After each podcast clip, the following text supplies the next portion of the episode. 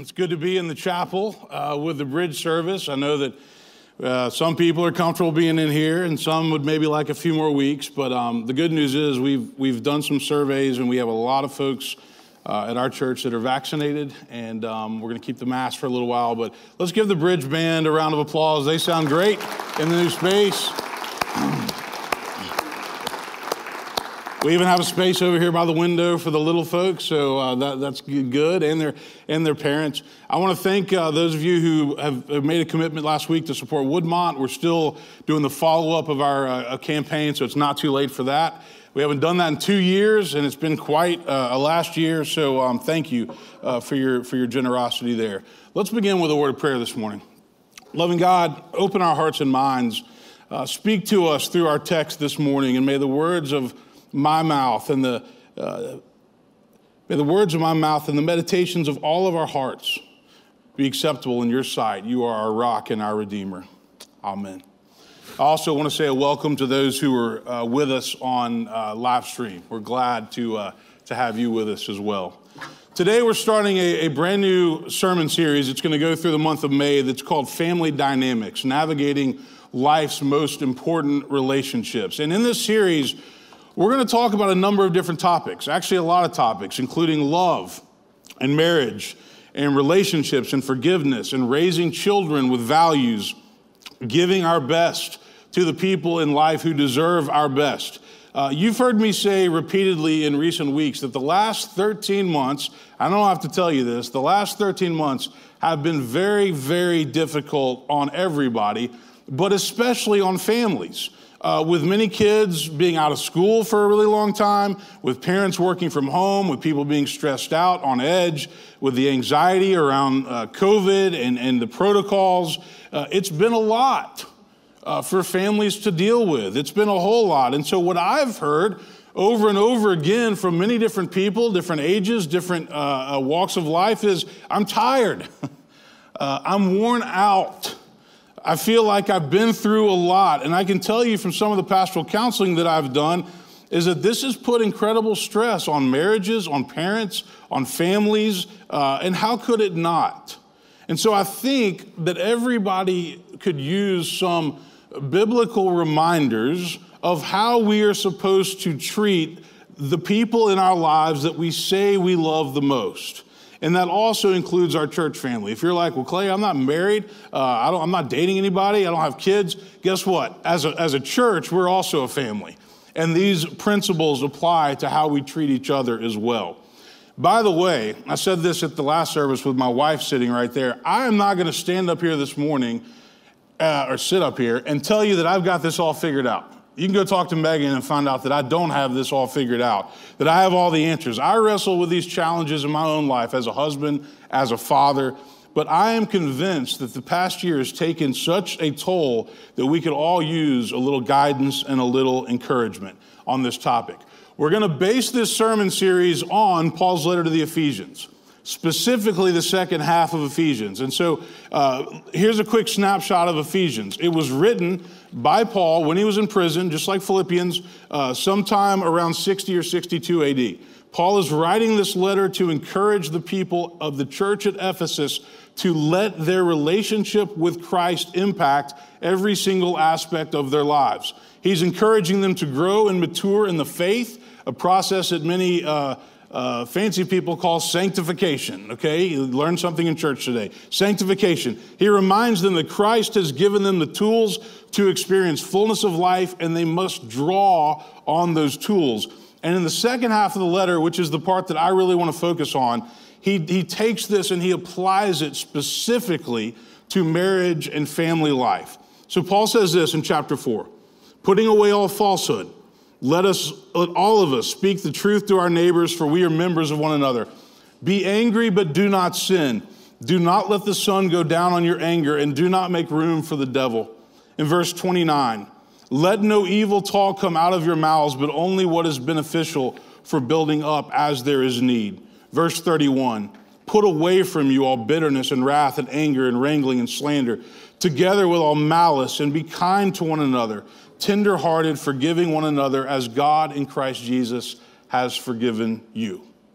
Some of you have heard me say over the years and I do believe this, um, that the breakdown of the family on all kinds of levels uh, is often what leads to many of the problems that we have in, in our society. Not all the time, but, but so many of the issues that we face as a culture, things like education, things like down the road, high percentages of incarceration, addiction, substance abuse, fear, anxiety, that can sometimes and oftentimes can be traced back to the breakdown of the family. And so psychologists will tell all of us that many of the issues that we deal with in life, many of the issues stem back to our childhood, perhaps even before we even knew what was going on. So, what the church has to do, I believe, is encourage healthy marriages, relationships, and family life. And over the past year, with the pandemic and everything that's been going on, we have not been able to do that to the same degree that we usually like to do that. We've not been able to gather together as much and have as many children's programs and have as many parenting speakers. And so, what's happened is I, I see a lot of stress and a lot of drama and a lot of strained and broken relationships. And, and what else has been going on is there's a lot of self medicating, over medicating a lot of people that have kind of crossed that line on what's too much alcohol or crossed that line on, man, I, these pills just kind of help me feel good. I'm going to take them until things get better. We've seen a lot of that kind of get out of hand during this time. Addiction has really soared during this period. So today I want to start with some basic topics. And the first one that I want to start with is this concept of love. Love is at the root of everything we do as Christians. Love should be at the root of everything we do in our families, right?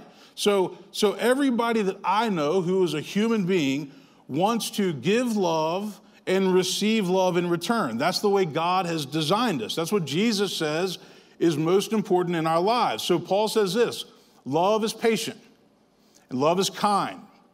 It's not envious or boastful or arrogant or rude. It does not insist on its own way. It is not irritable or resentful. It does not rejoice in wrongdoing, but it rejoices in the truth. It bears all things, it believes all things, it hopes all things, and it endures all things. Love never ends. Then in 1 John, we find these words We should love one another because love is from God. And everyone who loves is born of God and knows God, and whoever does not love does not know God, for God is love. We live in a culture where it's really easy to fall in love, but it's much more difficult to stay in love. You know, falling in love requires a pulse. Told you that before, right?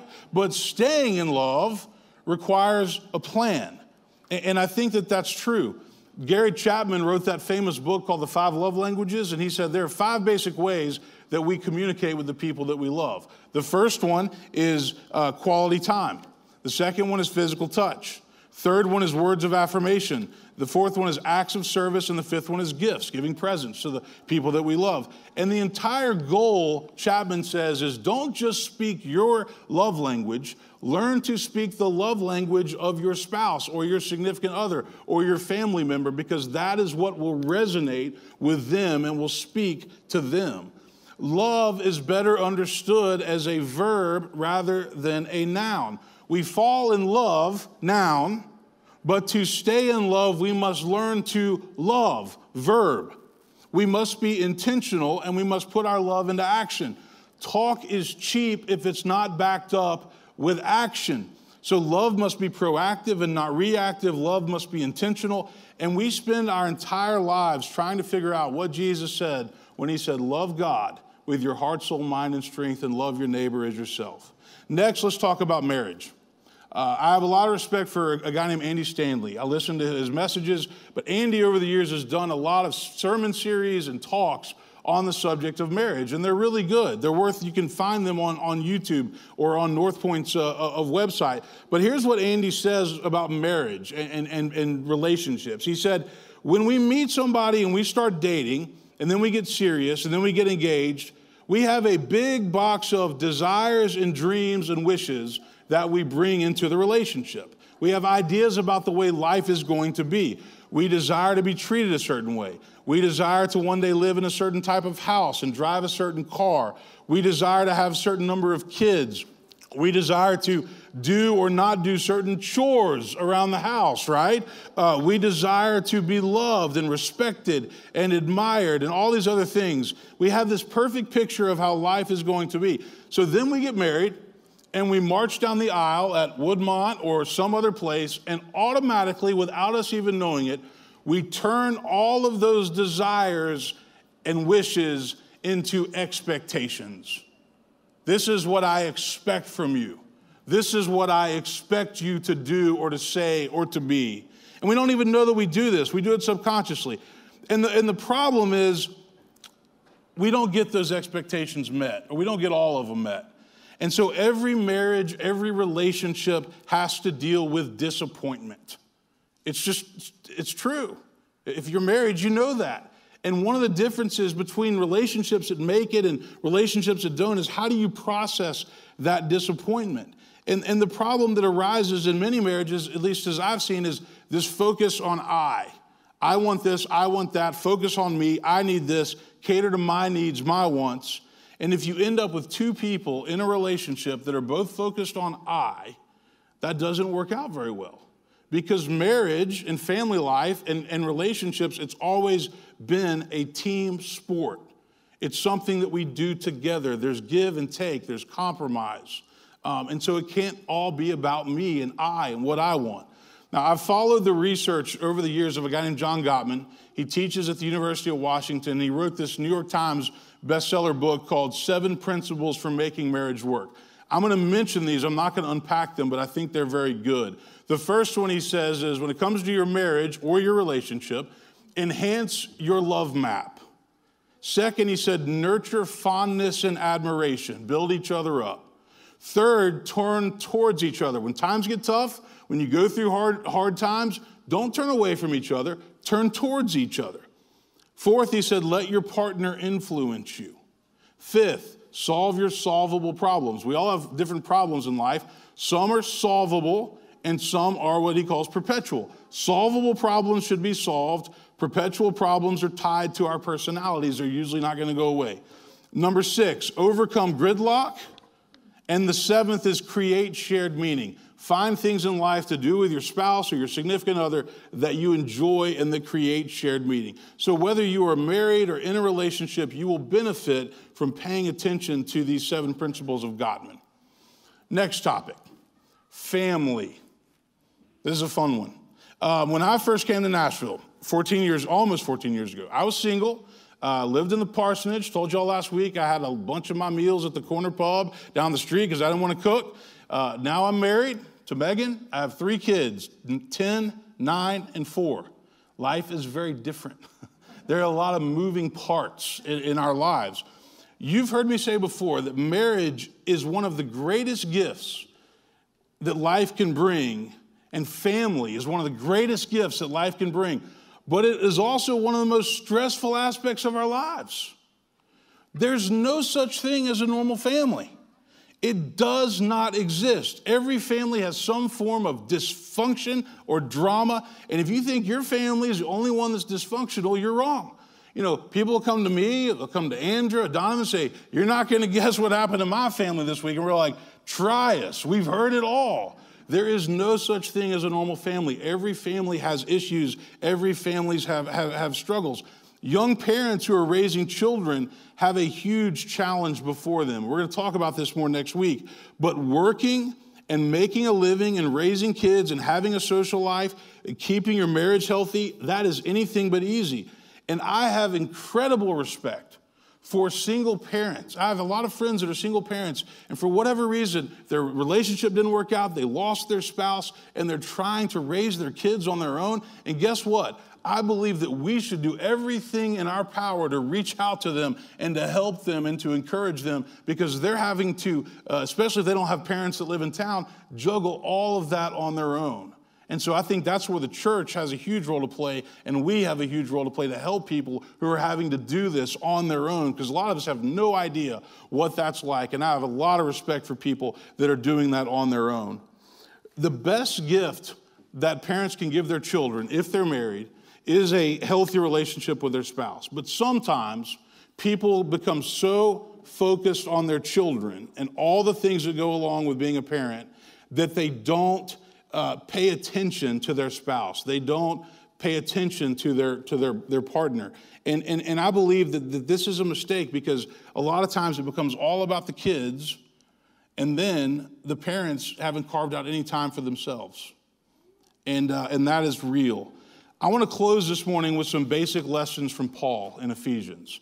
And I'm going to encourage you to keep reading this epistle in the coming weeks. But these are some things that Paul says to the church at Ephesus that I think we can incorporate into our families, our marriages, our relationships, our church family. The first one is this try not to get angry and don't let the sun go down on your anger, Paul says. Anytime we are acting out of anger, we will say things that we simply can't take back. Paul tells us to build each other up, compliment each other, don't tear each other down. John Gottman, the guy I mentioned earlier, has four things you got to avoid in any relationship criticism, defensiveness, stonewalling, and contempt. A lot of the marriages that end, they have contempt, which is this form of anger and resentment over things that have not been dealt with or unpacked. And it builds and it grows over time. Second lesson from Paul be kind to one another. Sounds simple, right? But how many times are we not kind to the people that we say we love the most? We give leftover crumbs to the people that deserve our best, and then we give our best to people we don't even know as we're trying to impress them. Kindness goes a long way in any relationship, in any family, in any church family, by the way. Christians who are not kind give the faith a bad name. People see that and they're like, why would I want to be a part of that religion? Third, learn to forgive and then let things go. Forgiveness is essential because as human beings, we all screw up. We all say and do things that we regret and that we'd like to take back. And so holding on to those things uh, forever and ever is a recipe for disaster. So address the issues and then let them go. Last week on Commitment Sunday, I talked about how we should focus on the present and the future. We can't change the past. We can learn from the past, but we can't change it. And so bringing up something from the past that your spouse did or a family member did and just beating them over the head with that is not fair. You got to learn to forgive and then let it go. So we should learn phrases like, I'm sorry, I was wrong, please forgive me. Um, that's the key to repairing things and then letting it go. The final lesson from Paul that I'm going to share with you this morning in this first uh, message is this He says, Live with humility, gentleness, and patience and that will in turn lead to peace. Let me say that again. Live with humility, gentleness, and patience, which will then lead to peace. I don't know about you, but over this past year, I have become very impatient. I sat for three and a half hours yesterday at a baseball field waiting on a tow truck to come tow my car. I didn't do well in that situation. Very impatient. Uh, I need more patience. Uh, I want things to happen. I want them to happen now, but we have to learn to be patient.